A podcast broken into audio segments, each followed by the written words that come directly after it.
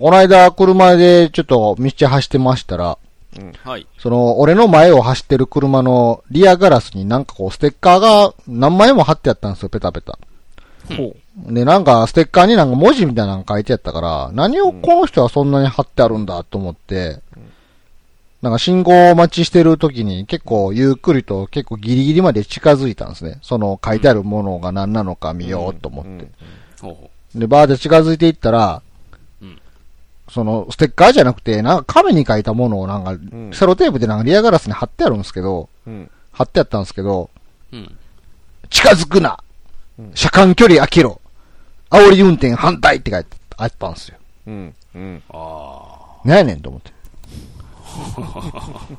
めっちゃ腹立つわ思って。煽ってへん言うよな。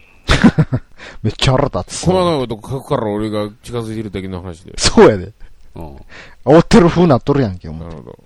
ほんまや。何をそんな過敏に反応しとんねんと思って。なんかされたんか。なんかもう、3、4枚貼ってましたよ。1枚じゃないんですよ。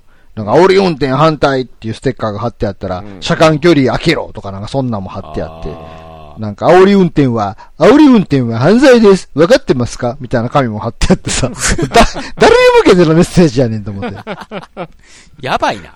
だやばい、ほんま。やばい、それは。まあ、そんな車があったっていうことであ。あれも一つのハラスメントですよ、あんなん。ど、どこに問い合わせてええもんかわからんよね。そんね。ん。切れたもん勝ちというか、なんというか。うん。う。うんん。いや、お前煽ったやんって言うたもん勝ちの感じがするよね。なんかね。もうほんま、まあ、極端な話、被害妄想で、この人煽ってきましたって言われたらね、うん。実際私読むために近づいてますから。